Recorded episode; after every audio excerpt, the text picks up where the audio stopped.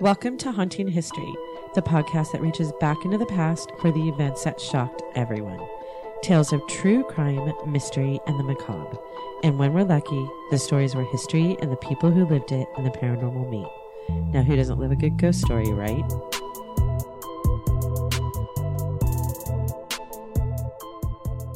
Welcome back to Haunting History Podcast. I'm Kat, and I am here this week again with Tress and Haley. How many weeks is that now? Three, four, Five. Five. five. This is five. It is. We're five episodes. I don't know how to count We're saying I've been drinking. five. We're saying five. I don't know how to count when you're not I drinking. know. I was say, I took my calculator out. Yeah. I don't know. Um, we're saying five episodes, but we're not necessarily going in order. But we're trying to record in advance because once we get behind it, it gets a little difficult to get caught up again. I wanted to say how lucky we are to have the listeners that we do. I can't honestly thank you enough for your time. I know that there's a gazillion podcasts out there for to choose from. So to those of you who choose to listen to us for 40 minutes a week, we're humbled and honored that you do. And which leads us to our first shout out we need to do for Anna Cannon, who is our first Patreon. Whoop, whoop. And our quickest liker on Instagram. She is. She really does like everything on Instagram. Thank you, Anna, so much. You're such a rock Is she part of our Facebook group? and Anna, you need to um, join. It's it. I haven't figured out how to invite people yet, so um, requ- look. Does she have to search for it? How does she? Yeah, get you our- search the haunting um, history or not? Yeah, haunting history podcast group It's the group, not the on page. Facebook and, And- join, and I will accept you. Because we're doing a private group for um on Facebook. So if you want to join, and that really is to any, that's to all of you, anyone who's listening. Yeah, private. not just Anna. Don't Um, have to know what you're commenting. but yeah, that way that you can you can give us ideas. No one else knows what you're saying. We kept it private, so no one in your feed knows who what you're commenting or what you're talking about. So feel free to post and tell us what you want to hear. And again, Anna, thank you so much. Uh, a lot of people have asked me what Patreon is. Did you know what Patreon is before we started doing it? I did because I've been a podcast listener for many for a long time. Yeah. Um, and and I'm going to give you just a sh- long and short of it is where podcasters can give extra content to members and listeners can support their favorite podcasters. Doing a podcast is such a labor of love. It's so much work, and it takes so much time and time and time. I mean, endless time and money. And we we do it partially because we love it. Obviously, we love what we're doing. For me, I love a good story, and if I can tell you a story that will either entertain you or enlighten you or interest you, it makes me unbelievably happy. So I love that I have a platform to do this. I only do it because I love you, Kat. Oh, thanks. What do you do, Haley? Because I like the stories. I like what we're talking about. If it was not crime, though, you wouldn't be into it. You wouldn't be if I, it. I um, really only do it because I love you. So I'm starting my other podcast. You guys aren't going to be I'd a rather part be of at that. home. No, No, No, no. no. Hard no. you already got enough. I me. do get all your time. It's I just I have to say that it's such an honor for anyone for for anyone to think that our show is worth your time. I know that time is such a rare thing to have. So I guess I I guess my point is is I just really want to thank you. I know that there's so many other choices out there and the fact that you're listening to us makes me humbled and I don't know any other word for that. I also wanted to ask you to stay tuned after the music because we have a couple trailers for other podcasts. And we tried to originally play them at the beginning of our show and it got really difficult in the editing portion for Haley. So we are going to play them at the end. And as a podcaster, clearly we love podcasts. Uh, Chess and I go back and forth all day about podcasts that we're listening to and what we should. Did you hear this? Did you hear that? So clearly we love podcasts too. Listen and to this creepy sound. ass yeah. sound. Yeah. um, and sometimes we find some that we love and we want to share with you. So stay tuned again after you hear the music at the end of the show to hear a couple of the ones that we've just recently found. One is my podcast best friend, Michael. He does a podcast called Monsters and Friends. His voice is amazing. So he could pretty much read me the phone book and he, he doesn't phone it in. He actually tells really good stories of cryptoids that I've never heard before. Another one that I found this week is called Yikes, Murder and Stuff. It's the same vein or genre that we do, but they tell their stories differently. And I really enjoyed listening to it. So again, stay at the end. You can hear both of those trailers. We get requests sometimes for stories, and we will have some of those coming up. One of them, the Bell Witch Cave. You guys know the Bell Witch Cave? I do not. I've never No, heard I of don't. Outside of it's in Tennessee. My my soon to be home. Yeah, right. and that was that was recommended. Actually, Haley's eyes just rolled so Do you know hard. how long they've been talking about moving out of California? Oh, I know. I can't even tell you how many. You can't years. move out of California and then ever come back. it's no, I can come back all I want. you can't. Yeah, I you will never be able to afford to I come back. I, yes, I will. Once you're here, you're- Anytime I live in, living in another state, you're like a millionaire compared to living in California. Anyways, the Bell Witch Cave is one of the ones that was we live y'all we live in a really expensive Y'all. state. I know. I just picked up my whole Tennessee thing. See, I belong there. I don't think Tennessee says y'all. Sure, they do. Yes, I do. They do. Yeah.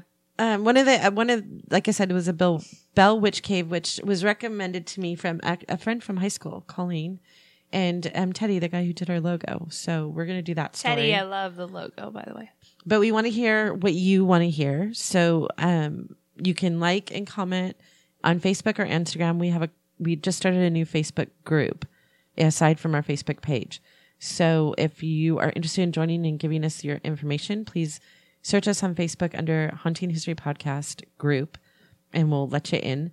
And we, you don't have to be shy. It's a private page, so you can say whatever you want and talk to us about any of our episodes or any episodes you want to hear. The story that we wanted to, I wanted to start do today wasn't a listener request. It's one that I've been following. It's been discussed more frequently over the last couple years, and most recently in August of 2018. It's a cold case that may be solved with DNA, and we all know how I geeked out. I, I get geeked out over anything with family trees and ancestry, and I belong to a lot of genealogy sites because I, I run another company that helps people with their family trees. And I belong to a lot of genealogy sites. So this story keeps coming up and it's why I wanted to do it today. And just recently popped up. And I, this time, this time it's not about the victim, although I know all of our other stories, we kind of highlight the victim a lot. And this one isn't necessarily just about the victim. Sometimes by nature, we are, we are attracted to the macabre side of life. And we get so caught up in the story of the murderers and their actions that we oftentimes get lost in that side of the story, forgetting the victims and completely focusing on the story. Or, like I've said, it's sort of a self preservation thing. We can focus on things that we can handle rather than focus on the victims. But in this case, it was different for me. It's not, I we're not focusing on the victim, although the story is about the victim. And it would make me inhuman to not care about the victim because you it's a story of a small boy. And it definitely brings compassion and heartache. And with this case it, for some reason for me it, i was drawn to it because of the men involved in the story. And it was the men who who tried to solve what happened. And it touched my heart so much. And i'm not saying that the victim isn't part, a big part of the story because he is but the men surrounding the case are the reason why i wanted to tell the story and they're the men of the philadelphia police department and the Vidocq Society, which I'll explain more as we go along. He would be approximately 68 years old today. Although no one really knows exactly how old he would be because no one knows when he was born, or his name, or his parents, or what who his favorite comic book hero was. No one knows anything. We only know him as the boy in the box, or as he's more known now, America's unknown child. He is the unidentified murder victim, three to seven years old, whose naked, battered body was found in a cardboard box in the Fox Chase section of Philadelphia, Pennsylvania on February 25th, 1957. Do you guys know the story of the boy in the box? No, I've never heard of it. But if he's 68, that means he's my dad's age. He would be approximately 68. They don't really know how old he is. He was probably seven. He pro- well, He's born in, 1957. They found so him. he was born anywhere between 1950 and 1957. yeah, 1957. my dad was born Well, in 1950. That's so sad. His body, the body was discovered twice. The first time was by a young man who saw the box with the boy's remains in it eh, while he was checking his muskrat traps in a rural area. He was afraid to report it to the police because trapping muskrats were illegal. Two days later, Two whole days. Two days later, yeah, he didn't report it. And then two days later, a college man, college boy, was in the area, but he withheld the information too. What For 24 hours. And the reason that he withheld the information he doing? because there was a uh, girls' school, a girls' Good Shepherd, Good Shepherd School for Wayward Girls.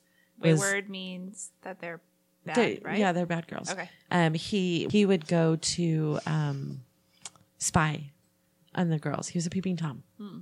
so he couldn't report the body to the police either because they would ask why he was there.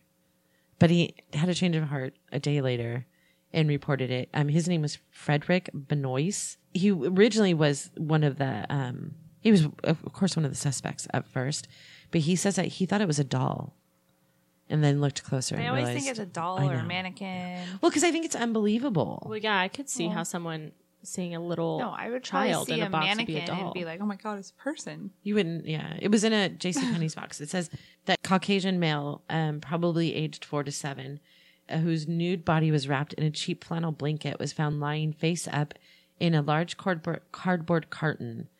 They figured out that the box was originally held a baby's white bassinet, eleven of which had been sold for seven fifty a piece at the Upper Darby, Pennsylvania, J.C. Penney's police um, tried to track down one of the first things that they did was try and track down the purchasers Wait, um, so only eleven people bought this bassinet. oh, that was that was sold at JCPenney's that that well they could track by the serial number I know, but only Where that- eleven only 11 people purchases were Yeah. made of that Bassinet. particular bassinet. but here's the thing Eh, well eight like they say that it was such a feat it was so funny they said it was such a feat for them to find 11 people who had purchased it because it was days before credit cards and things like that. They acted like it was such a feat to find all 11 people. Well they didn't i don't think they ended up finding all 11 people in the days before credit cards but what had happened is eight people who purchased that bassinet called into the police To and say told they the- bought that, it. yeah that they say they bought it. Um some still had the box and some said they threw the box away. So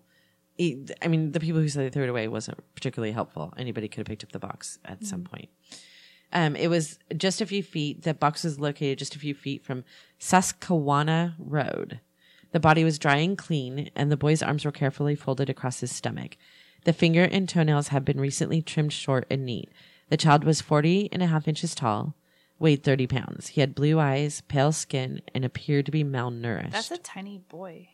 I know. That's why I don't think he was seven. I have a two-year-old that's thirty-eight inches and twenty-eight pounds. Wait, did you just say seven? Didn't you say it was three?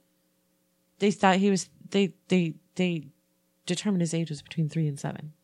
Oh, okay, yeah. so he may have been a three-year-old. Yeah, definitely not over five, right? No, Yeah. No, I know. I've There's always no thought the seven was extreme. I always thought the seven was kind of extreme, like that's what but they don't know, so that's why they have. They said between three and seven, she's.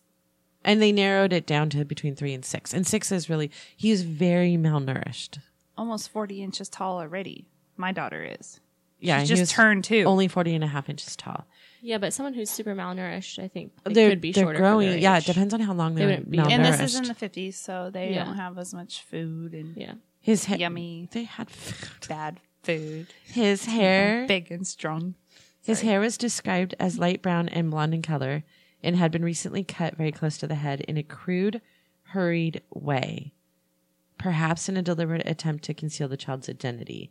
Small clumps of his hair clung to his body, suggesting that someone had groomed him while he was unclothed, probably shortly before or after death. And this is sad. I, This I, would make me really sad. well, and I again, I I'm saying that the story is not about the victim particularly this time. It's more about the men who tried to solve it, and it's not more about the men who tried to solve it because the victim is always really important. Um, but this is different than how I was talking about the the Black Dahlia case. How it was so important to me to kind of bring her back from being the Black Dahlia and back to her real name. We don't even know his name. That's what's really sad. But he he's always been the center of this. He was not sensationalized. He this the story was always about the victim and and the men who searched for him or for his killer and tried to solve this case never once forgot that the victim was a young boy. There this it, little disclaimer this is the part where i'm going to describe a bunch of different things. So again little ears should probably not be listening so if you have if you need to take a second to change the channel this would be the time to do it. There were many bruises all over the child's body particularly on his headed face all of the bruises appeared to have been inflicted at the same time there were seven scars on his body three of which could be could have resulted from surgical procedures Two of these surgical, in quotes, scars were on his chest and groin.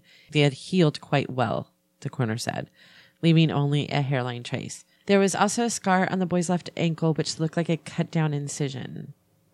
What's a cut down incision? Uh, it's it's it's a surgical incision to expose a vein. Why?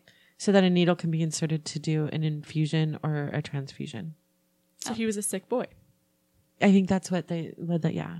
It said there was also a one and a half inch scar on the left side of his chest and a round irregular scar on his left elbow. I mean, he's a little boy. So the left scar on They probably had lots of scars back then.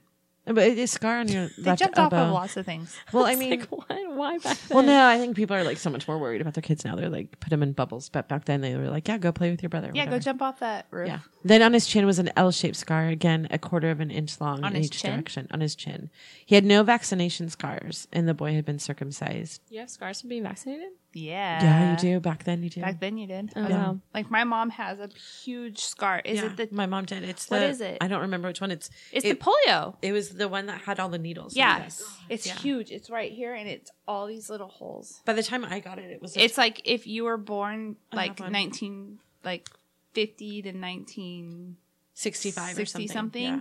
you had that. It's a round scar. You got it in junior high. I And think it- it was a polio It looks vaccination. like prongs. I, I've seen I that. have one. Yeah. but mine was much smaller.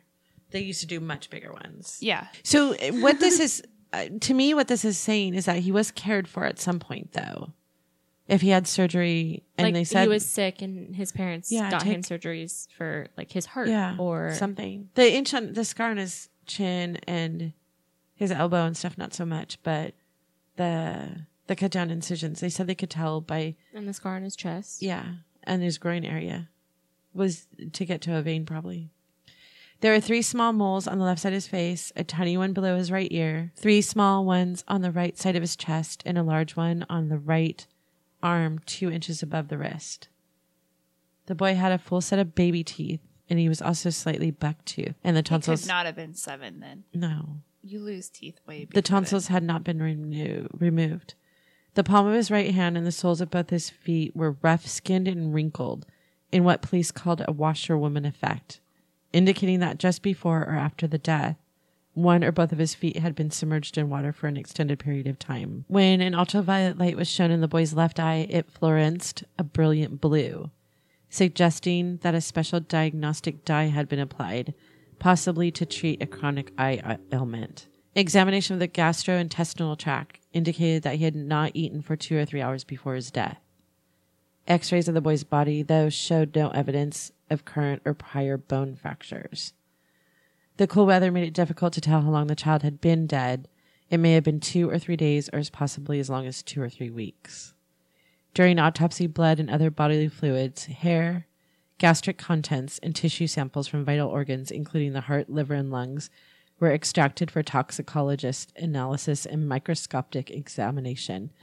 A mysterious dark brown residue, now remember this for later. A mysterious dark brown residue coating the interior of the boy's esophagus could not be identified, but the presence of a brown substance in the esophagus could be consistent with vomiting shortly before death. That's probably what you guys remember. No other unusual was poisoned or something. no. No other unusual findings were noted. Okay, so I, I just read that straight from the police reports. Uh, they took fingerprints and footprints and were obtained for subsequent comparison against hospital records and other medical files. They said that numerous strands were found clinging to his body and were sent to the FBI, but they just proved to be the victim's hair. The what? The victim's hair. So like he, He was his own hair. like how they said that he maybe his hair was cut before. Okay. the case, So they still have his DNA. But that would be like right before. Right. Obviously. yeah, they said they think that he, his hair was cut either right before he died or after he died, and they think the more I read about it, they think, um, and, and I'll have, I'll probably have the pictures on the Facebook page. I mean, I'm sorry, on the um on our website, but there's three bruises on his head, and and I'm doing it, and you guys can see it, but no one can see it at home. But if you put your your pointer finger in the middle of your forehead, and then your middle finger next to it, and then your thumb, your thumb. Okay, that's We're what- all doing this, by I the know. way, if you want to visualize. Even Even Lily. we have Lily here or recording, and she's even doing it too.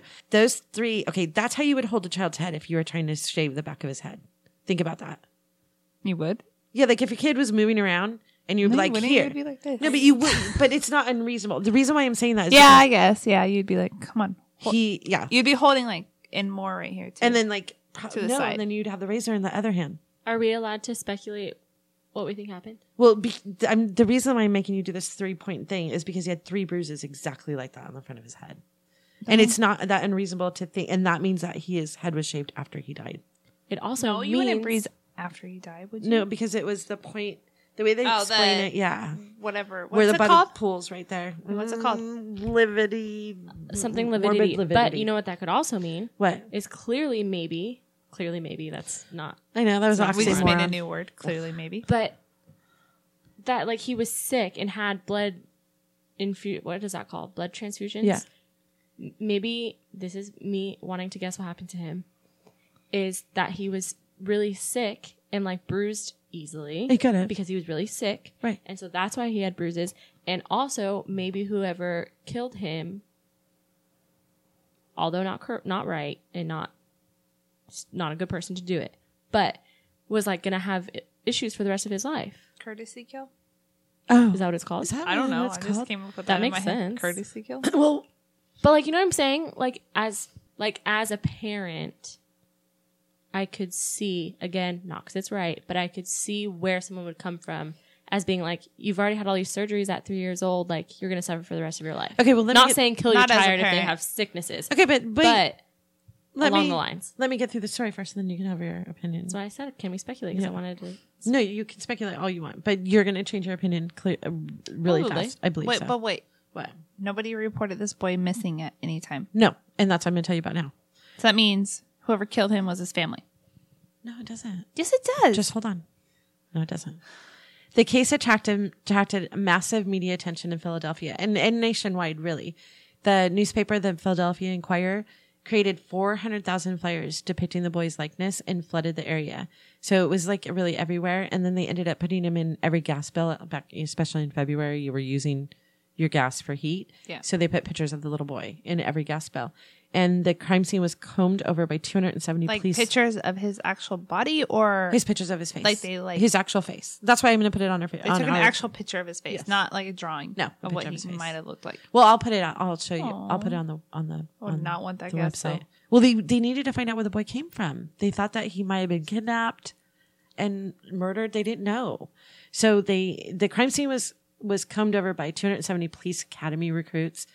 Um, they discovered a man's corduroy cap, a child's scarf, and a man's white handkerchief with the letter G. But all those clues led to nowhere. Uh, the police even went so far as to distribute.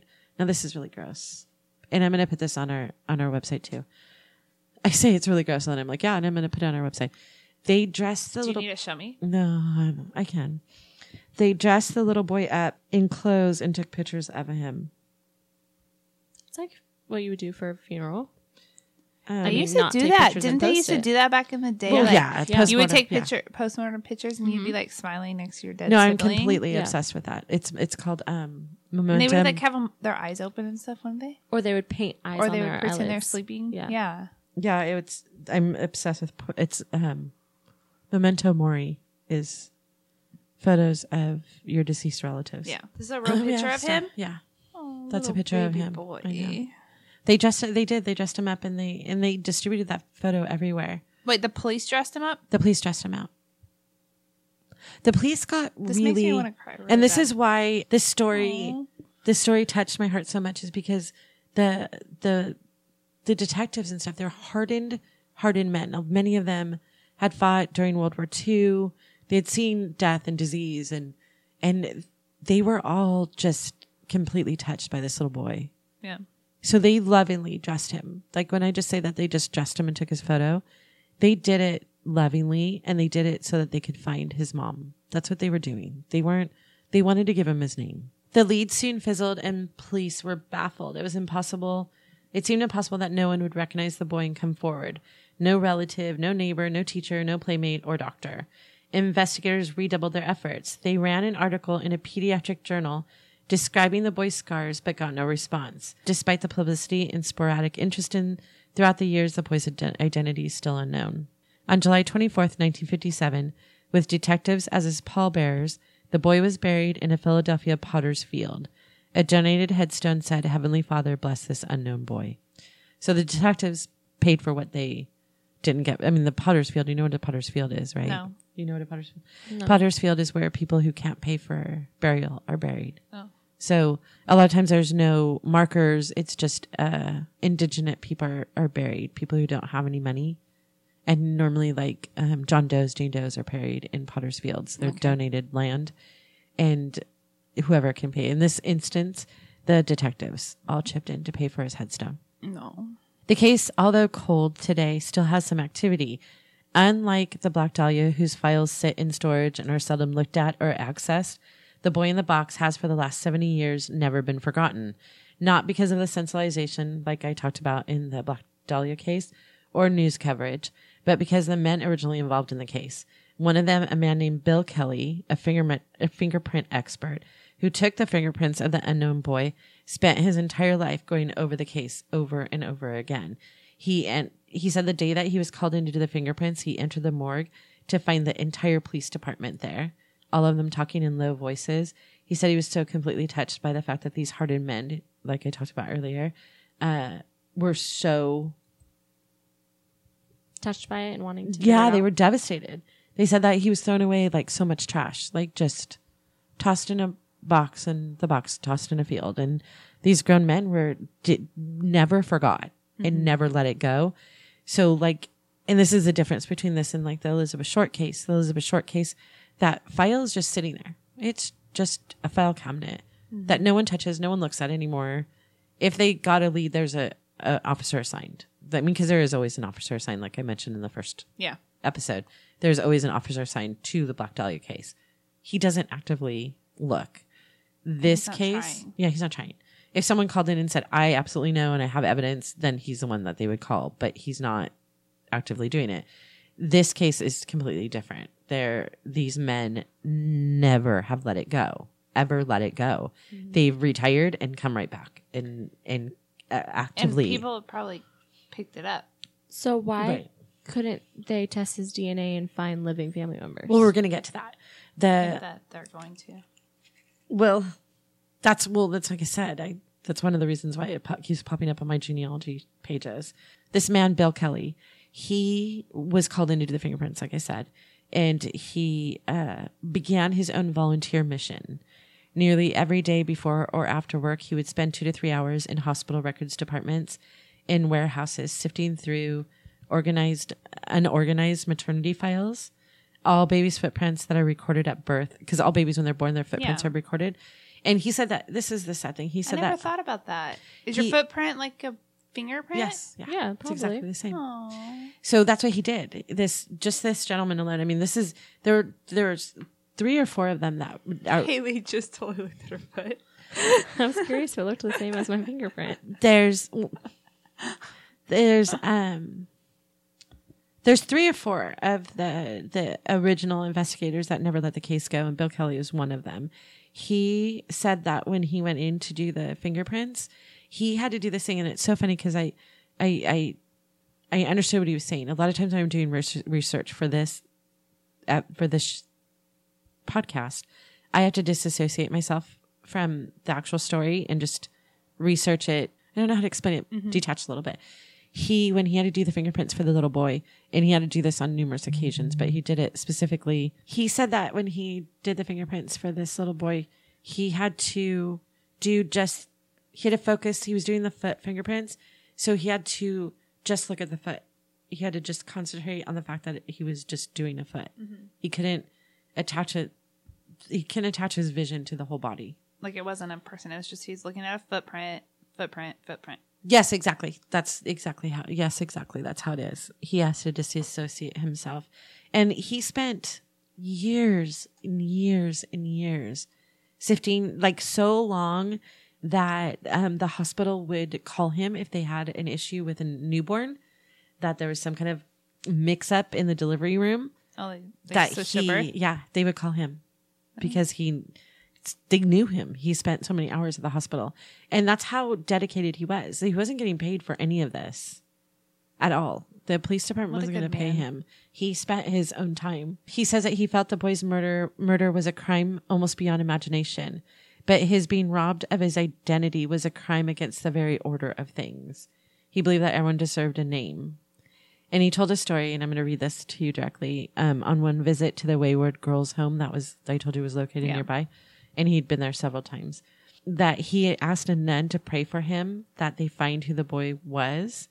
And then when he went back again, like later, years later, he saw the same nun again and he asked her if he said he's been trying and he still didn't have an answer and asked her if she'd been praying for him. And she said she had, but maybe God said no. Attention all insurance agents with a current life or medical insurance license. Select Quote has immediate openings for licensed insurance agents looking to build a rewarding career. And you can even work from the comfort of your home. Our average employee makes $75,000 and our top performers make well over $150,000 per year. Yes, I said $150,000. Insurance professionals, are you sick of looking and paying for leads? Would you like to have more than one product or carrier solution to offer? Do you wish that your entrepreneurial spirit and hard work was rewarded? If you answered yes and you feel you have what it takes, Select Quote is looking for you. With a fun and fast work environment, multiple products, pre qualified leads, and great training, this is an opportunity you do not want to miss. Apply online at selectquote.com backslash careers or call 800 896 9009 to learn more. Select Quote is hiring right now. Don't miss out. Call 800 896 9009 or visit selectquote.com backslash careers. Call 800 896 9009. 800 896 9009. And it, like, it's kind of what happened. He wasn't the only person that was preoccupied with the boy. A medical examiner by the name of Remington Bristow. That's a name. Remington. I love that. I was gonna say you love the name I have Remington. another baby. I'm gonna name it Remington. Girl or boy? he went by um, Girl Call her Remington would be cute. Remy, yeah. Remington is really cute. Um, a quiet man with a craggy face. He had also been trying to solve the case on his own time. They were drawn together by their shared interest, so Kelly and Bristow would often meet in other offices or outside of City Hall offices. The two men agreed on one thing from the start that the boy's abusive parents or caretakers must have killed him. Concerning the boy's grooming, perhaps it happened during bath time that he had resisted and been smacked around harder than usual. The bruises across his forehead could have been dug in by rough fingers trying to keep his hair still during the haircut. You know how I had you acted out. Or maybe his hair was cut post mortem to disguise his identity. They couldn't think of a way to lure the parents out of the woodwork. A year, a year or two into the case, Bristow cleverly planted an idea in the newspapers that perhaps the boy's death had been accidental and his loving family had been too poor to afford a funeral. Bristow didn't believe it, but he hoped that it would bring the killer forward, and it didn't work. It said that Bristow's determination grew with each passing year. At year five, five years after they had found the body, he consulted a psychic. Man, love we love his name and the fact that he called a psychic, which I which I'll tell you about in a little bit. It's in because it's a deeper story. In year six, he offered a thousand dollars of his own money for any information leading to the boy's identity. And they found out later that Bill Kelly told the story about Remington that Rem had a daughter who died in infancy from crib death, and they think that played a part in his obsession with the case. That makes sense. Yeah. So the theories, and and I mention this theory only because I don't want to leave it out because people message me and say you forgot about this one, and it was one line of the investigation, but it was pretty quickly cleared up. Was that the boy was a boy named Stephen Damman, who was 34 months old, which fits into the age, and it was kidnapped outside of a Long Island supermarket in 1955. Long Island, New York. Long Island, New York. Okay. It was quickly ruled out because of a birthmark or something like he was missing a mole or birthmark that Steve Damman had. And in 2003, it was finally completely ruled out. Uh, the second theory um, pertains to Remington Bristow's hiring of a psychic. It says that there was a foster home that was uh, uh, located approximately one and a half miles from the site of the body. And in 1916, and Remington Bristow, I should tell you, was an investigator. He was an employee of the medical examiner's office. And he doggedly pursued this case until he died. Till the day he died, he was working on this case. And he's the one who contacted, contacted the New Jersey psychic who told him to look for a house that matched the foster home, which they found. When the psychic was brought to the Philadelphia Discovery site, she led Bristow directly to the foster home. It was owned by Arthur and Catherine Nicoletti. And upon attending an estate sale at the foster home before Bristow told, like he couldn't, 19, this is five years later for some, 52. He couldn't go to his, his superiors and be like, Hey, I hired a psychic to show me look at this house. So I found the house. Yeah. So he went to an estate sale at the house and he saw a bassinet similar to the one sold in at JCPenney's that the boy was found in the box in. And he also discovered blankets hanging on a clothesline that were similar to the one that the boy's body was wrapped in. He believed that the boy, and this is him surmising stuff. He's just kind of figure, trying to figure it out. He believed that the um, that the boy could have belonged to the step sis, stepdaughter of Arthur Nicoletti, the owner of the foster home, and that they disposed of the body so that just the stepdaughter wouldn't be exposed as or an it could unwed just mother. been a foster child that It- there's he- foster parents that don't take care of their found kids. um all the foster kids were accounted for. Oh. That was part of the investigation. Is that all the foster kids were accounted for? So that's why he started thinking, well, maybe the girl had a baby that no one knew. You know what I mean? And no one knew they had a baby back then. well, that they hit for some reason he thought it was the girl that had the baby, and that no one knows she had it, and that they that's the boy that was the boy. Like Yeah. then they disposed of him. But you could hide a baby back then. Oh yeah, yeah. No. I what do you think the home for for wayward girls was for? I'm sure the they were pregnant girls there too. Yeah. They got sent away. Despite the evidence, the police were not able to definitively connect links to the boy in the box and the foster family because again, they the foster kids were covered and the the step girl was really just a guess by um, Remington. And then in 1998, Philadelphia Police Lieutenant Tom Augustine, who was charged with the investigation, and several members of the Vidocq Society, which I will explain. I mentioned um, that earlier. The Vidocq Society is sort of a, I want to say secret society, and I don't think it's, it's definitely exclusive. Um, society of ret- retired FBI homicide detectives, forensic specialists, people at the top of the field. And they belong to the society where they work closely with missing um, unsolved murders. Yeah. And they help solve them. They were armchair detectives. They were not armchair detectives. They were. They were. know. They were out of the They were field. They're the top of their Armchair field. detectives. Arm, that's a that's a polar opposite of an armchair detective. no, armchair detectives have solved some cases. Yes, but they're still not experienced. These are men at the top yeah, of their field. They were the first. They, They were, were- They're the elite. They're the arm. elite. They're Yeah, the- They're the elite. they're the shit. So, um, the Tom Augustine, who was at the police, he was a police lieutenant in 1998, teamed up with a couple of the retired detectives from the Vidocq Society. Vidoc, Vidoc. It's spelled if you want to Google it, which it, it's fascinating. It's V I D O C Q. Right there. I would say Vidoc. Vidocq Society. He teamed up with um, a couple of the retired detectives from the Vidocq Society, a Sam Weinstein, who was one of the first officers on the team but was currently retired. He was another one of the men who never forgot the case, and Joe McGillen, who was re- uh, um, investigator with the medical examiner's office, and they interviewed the foster father and the stepdaughter, whom the foster father, the father, ended up marrying his stepdaughter. What? Oh god. Yeah, so it's gross. anyways Weirdo. and they they closed the foster home investigation. They determined it wasn't it wasn't a good lead. Uh, the detective and the detective and the men from the Vidocq Society followed tons of leads. And Bill Kelly, that I spoke about earlier, the one who did the fingerprints, he got involved with Tom um, Augustine and the two retired men from the Vidocq, and he was part of the Vidocq Society also. Bill Kelly, he was um, watching TV and saw an airing of a special on the boy in the box and they were talking about a lead that they were following it was the two detectives from the Vidocq Society and the new detective we're talking about a lead that they were following thinking that the boy was um, part of a, this hungarian family and um, maybe part of this carnival family and what they didn't know is that bill kelly had already followed that lead all the way to the end and all the children were accounted for and wasn't part of the family through fingerprints and stuff. They didn't know that because Bill Kelly was doing this way after he had retired and on his own time. And he he ended up calling them and saying, "Hey, I saw you on TV last night. I already followed that lead. This is what happened."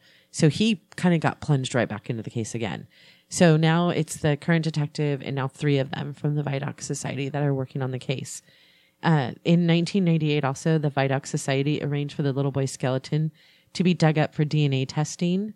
They were so disappointed What in year? 1998. Okay. So he was buried in 1957 by detectives. They were the pallbearers, which these men are the same pallbearers, by the way, that are now working on the case now. Okay. Uh, they, how many years later? Someone, again, I don't know. I'm can't not bringing out my God. phone because I'm being challenged not to be on my phone. You cannot be on your phone. 1998 minus 1957?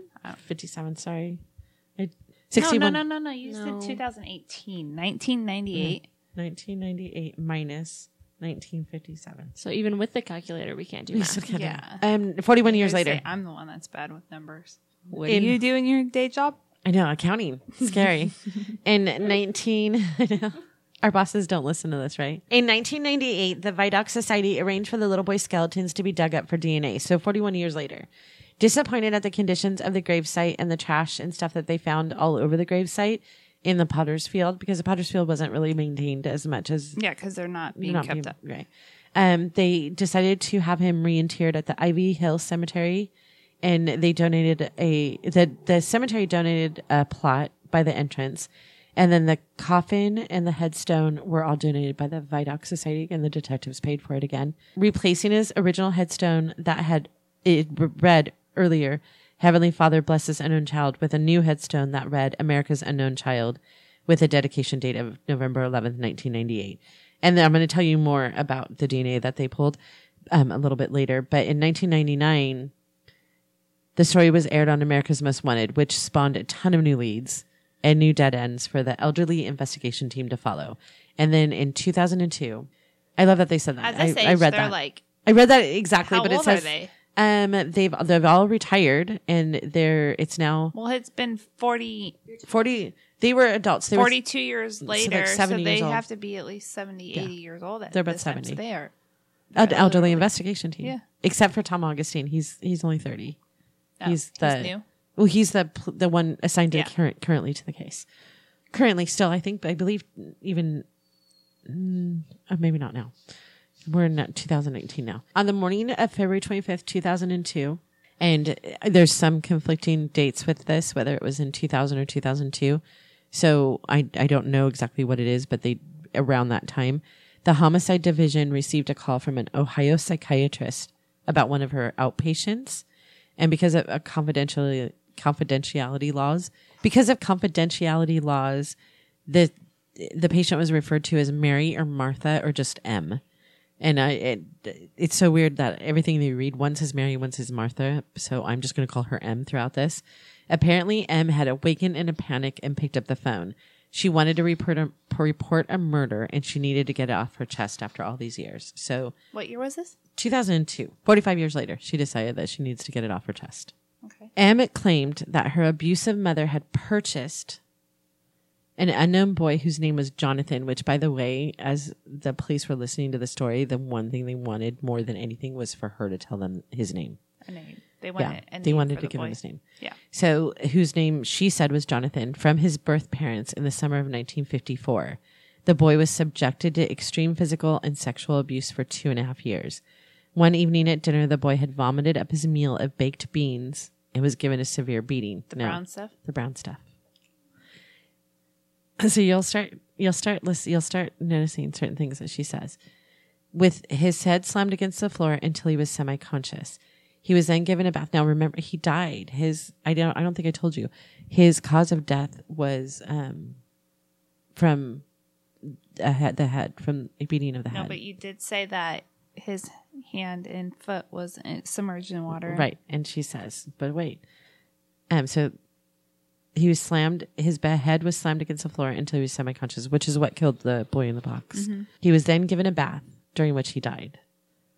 The details matched information known, some of the details only matched information that the police knew. As a coroner had found, the boy's stomach contained the remains of baked beans and that his fingers were water wrinkled. Those were not released to the public. M's mother then cut the boy's distinctive long hair, accounting for the unprofessional haircut, which the police noted in their initial investigation. Again, I don't know that that was released to the public. Mm-hmm. The pictures were, which would have seen that he did have a haircut.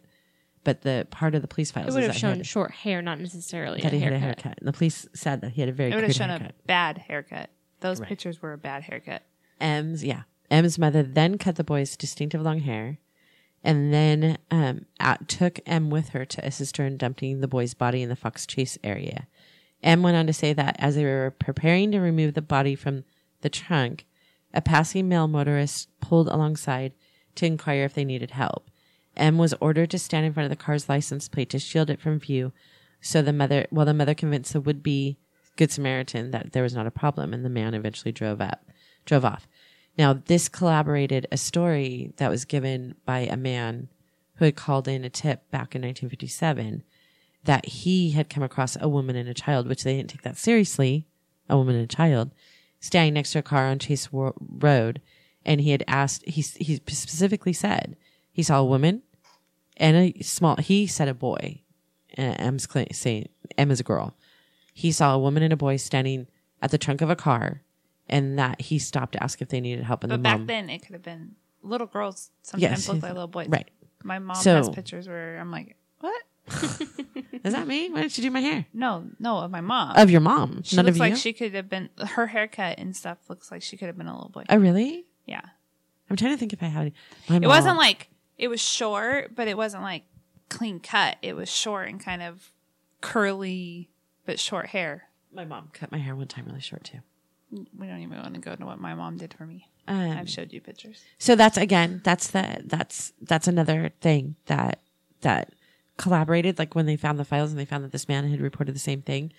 Um, this originally taken as a well-meaning but ultimately meaningless tip now made sense to the police. M states that her mother stashed the boy wrapped in just a blanket in a box that she found at the site. So the box wasn't hers. She found it. The box was laying there. So all those eight people that had called in and said that they had discarded the boxes, any one of of them theirs. could have been theirs. Neighbors who had access to M's house during the stated time period denied that there was a young boy living there. They dismissed M's claims as being ridiculous. Augustine, the the police detective, and Bill Kelly and Joe McGillen made a trip to meet M in person. It took her three hours to tell the whole story, and they they believe her. Who? They- wait, go back to. To? Whoever said that? Okay, she said he had been subject to abuse and sexual, Sexual abuse. abuse, yeah. But we're only talking about the mom right now. Who was sexually abusing him? No, the she said her parents bought him.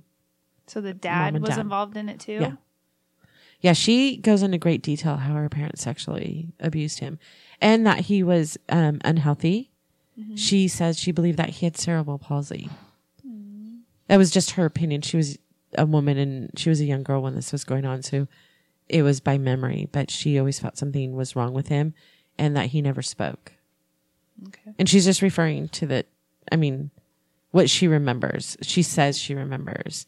She, the police, the, the, the detectives and the investigators and the, from the, from the society tracked down one of her college roommates and said, and the college roommate told them that M had told her that her mother had killed someone. The police don't believe that the theory holds up. The current police Why? department don't believe that. The, they said, um, she's, she's, I don't know, she's batshit crazy. I hate to say that because she might still be alive. I, I can't. But she's giving details of something that people Yeah. don't know. She's And they're she's saying that there's only once. two details: the gentleman that stopped behind the car and the But that's more details than anyone has ever given. yes, but the part about the bath time, the water, the water, the washerwoman effect. They don't know if that ever got leaked out. The only thing that they know for a fact that was not leaked out was the baked beans. The brown stuff. the brown stuff and the um the gentleman who who called in the tip that he had seen the woman and the child by That's the enough car. for me. it and that she said it more than she said to the Like- police, but said it to her college roommate or whatever you said. Her yeah college she friend. but Baked she's beans. very they could never have put her on the stand apparently she had been under psychiatric care her entire life Doesn't make her unreliable. That's a they Maybe she was 100% to them that does Psychiatric care because she watched her mother murder a baby. Thank you. Yeah, Okay, and so she helped that's dispose what. of him. Well, what Haley just said is exactly what the two elderly detectives said. Yeah. An investigator said. mess with anybody. Is said that um, the police say that the reason why they couldn't use her for testimony or anything is because she's she's um, visually batshit crazy. Like Yeah. she's been under such, and she'll be torn apart um, by anyone who who questions it because of her mental stability or instability. Um, But what they happened say to her is what made her mentally exactly. They say exactly what haley said. The detectives Yeah. say the reason why she is this way is because she saw and i guess again the they they don't have anything in the autopsy reports about him um, being sexually abused. She says that's what ask that happened. yeah it's not in there. Um they they say that i think that would have been the definitive line and i'm just saying that now because i'm thinking about it as we're talking is that had she said that he was sexually abused and the brown substance and the man by the car, they would have said, okay, she's checking all the boxes. Mm-hmm. But they still wouldn't have been- been able to have her testify. No, because she was crazy, but that I think that would have confirmed more for everybody had she they had evidence of sexual abuse. That they she was a never realized source. that. She was an unreliable source. That's one hundred it's exactly what they say is she was an unreliable source. So the problem now is that her first of all, I did the math, she would be eighty eight. So you did the math prior, so we wouldn't have to sit Yes, I did and it. I did it prior. Good before- job, yeah. Kathy. She would be, High be five. high five. She would be 88. So I don't even know if she's still alive. And the reason I don't know that she's alive is because she was so protected by her doctor and confidentiality laws that the, her name has never been released. HIPAA. So, well, the HIPAA wasn't around back when this all started, but Oh. they, there's no way for me to know if, um, if she's even still alive. And the thing about it is, is that there's, because she says that her parents purchased him, that there would be, um, no DNA anyways. No, you want to be able to track it to her family. No. Another lead that the police took seriously was that a man who reported in Philadelphia that um, his older brother had gone missing around the same time period as the boy in the box. He said his sibling's disappearance was a longtime family secret, and that uh, another gentleman named Frank Bender, he was a forensic sculptor, had made a bust of what the boy would look like, and this man claimed that the boy looked like his father and him and that his own father was dead, but a no connection, no connection was ever made from that. Currently, the case is in the news again. In 2016, two writers from Los Angeles, uh, and Jim, Jim Hoffman, and another one from New Jersey, Luis or Louis Romano, explained that they believed they had discovered a potential identity from Memphis, Tennessee. They requested that DNA be compared between the family members and the child, and the lead was originally discovered by a Philadelphia man who introduced Romano and Hoffman to each other. They have developed and presented with the help of Hoffman to the Philadelphia Police Department and the Vidocq Society in early 2013. In December 2013, Romano became aware of the lead and agreed to meet the man from Philadelphia and Hoffman to personally obtain DNA from his particular family members in January of 2014. So we're like four years into this, mm-hmm. which was sent quickly to the Philadelphia Police Department. Local authorities confirmed that they would investigate it, the lead, but stated that they would need more research on the circumstances surrounding the link to the Memphis family, even before they compare the DNA. Apparently, this lead also leads to M. Somehow It they're connecting it, yeah, but they haven't said how, and I can't find I can't find the information, and I searched and searched and searched. So, I believe that the newest line of investigation um, does connect to M, and it will be able to be done through DNA. So we'll never know if M story is completely accurate, but if we can connect it to the family and there's a story there, so we'll be able to at least know who he was. And, I believe her. And I do too. And the, here's the thing, though, the, Baked beans. it's it's weird. It I all know. comes down to the baked beans. the um. Seriously. I want to make a note about the DNA. The DNA is only mitochondrial DNA, Which is what? mm, the mom's side. Oh, okay. only the mom's side. The it's considered yes less useful in, as a forensic tool. Yeah, because there's only like partial. They can only go, and it, the reason why they only have that, like they won't be able to trace the paternal line through that DNA, but they'll be able to confirm or rule out a genetic relationship through the maternal maternal lineage. Um, when they pulled up his, um, exhumed his body, it was in such bad, um, a bad state. that was the only thing Yeah. left. And mitochondrial DNA lasts longer than nuclear DNA. Because girls rule. Wait, that, that our DNA lasts longer. Yeah, our DNA can go back further. So, um, they got it from his one of his teeth, and um, unfortunately, time is not on our side. Uh, the investigators who dedicated their lives to finding the answer to the boy in the box will not be alive to find out if scientific advances solve this cold case. Are those guys still alive right now? Bill Kelly, the man who never gave up, passed away on March fifteenth, twenty fourteen. No. Joe McGillen died October of twenty fifteen. And So one- wasn't there one other guy? Sam Weinstein was another one, and I can't. I searched and searched and searched to find out if he was still alive. He was older than um, He could still be alive though. he was older than Bill Kelly, He could still be alive. and he was one of the first ones on the scene. No, I know, I agree. It's not likely they'd be in their ni- uh, late eighties, early nineties, all of them. So, um, Remington passed away in ninety three. That's who I'm thinking about. Remy. He died. Remy. uh, He died in 1993. So, if this case can be solved, it's going to be solved through DNA. And it may not solve who killed him. It'll solve who. It'll give him his name back. It'll, Yeah. yeah, it'll, Which could then lead to if M is the correct story. it could, it could. I mean, and I mean, we can only hope it, this, the story isn't just about him anymore. It's not just about the victim. Although again, and I said in the beginning that you being a human to not have feelings and sympathy and just heartache over that little boy, but you also want it for those detectives. You want it for those men that Yeah. didn't just go to work and clock in eight to five every day. They They truly cared. they they fought to find the answers and give that little boy his name back. So if this case is solved and they and they determine who he was and through that can determine what happened to him, it's not going to just be for him anymore. It's going to be for the men who spent their lives trying to find answers for him. On March 21st, 2016, the National Center for Missing and Exploited Children released a facial reconstruction of the victim and added him to their database. And despite the decades, the case remains open with the hope that one day someone will figure out the identity of the young victim and what happened to him. Will it be DNA that finally puts an end to all the questions and gives a name to the boy who found a place in the heart of the men who worked on the case? For now, the mystery endures, but the hope that 2019 will be the year that we finally get answers. Thank you for listening to this episode of Haunting History Podcast. We love hearing from you, so please be sure to like, follow, and comment on Facebook, Instagram, and Twitter at Haunting History Podcast. And don't forget to subscribe, rate, and review wherever you listen to all your favorites. Also, you can join our Patreon site for exclusive content, upcoming contests, and information only available to our Patreon members. Visit our website at hauntinghistorypodcast.com for more information on each episode and links to our Patreon page and all the social media platforms. Until next time, I'm Kat, and remember, the living are far scarier than any ghost.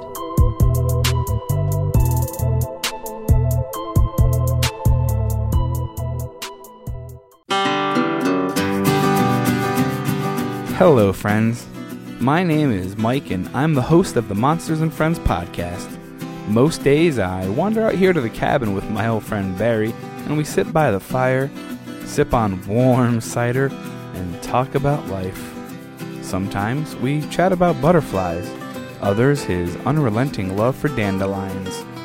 But more often than not, we talk about something that we both find absolutely fascinating monsters and their friends, of course. Join us every other Tuesday as we introduce you to some of the monsters of the world that don't get the same spotlight as Barry's cousin Bigfoot. Am I right, buddy? yeah. We'll talk about where they've originated from, where they've been, where they're going. Actually, we probably won't be able to tell you where they're going. I don't know if you've ever texted with a Mongolian death worm, but you can never read their responses, and the emojis just make no sense. Well, with that being said, join us every other Tuesday on iTunes, Stitcher, and wherever you find your podcasts. Thanks so much for listening, and we'll chat again real soon.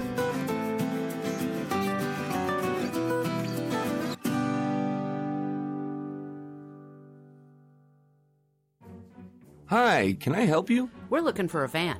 Any special features? Child locks. Don't want to lose anyone. No windows. Privacy. No carpet or seats. Easy to hose out. Roomy. There's going to be a lot of moving around in there. Um, what is this van going to be used for? Like everyone else, we're doing a podcast. I'm Jennifer Sandwich. I'm Lisa Sweatshirt. And I am Acadia Einstein. We're the host of Yikes, Murder and Stuff. A not safe for work podcast where every week we'll bring you stories of true murder, international crimes, and abnormal psychology. If that sounds like something you're into, then put your headphones on and hop in our nondescript windowless van and come see the puppies. Yikes, murderandstuff.com or wherever you listen to podcasts.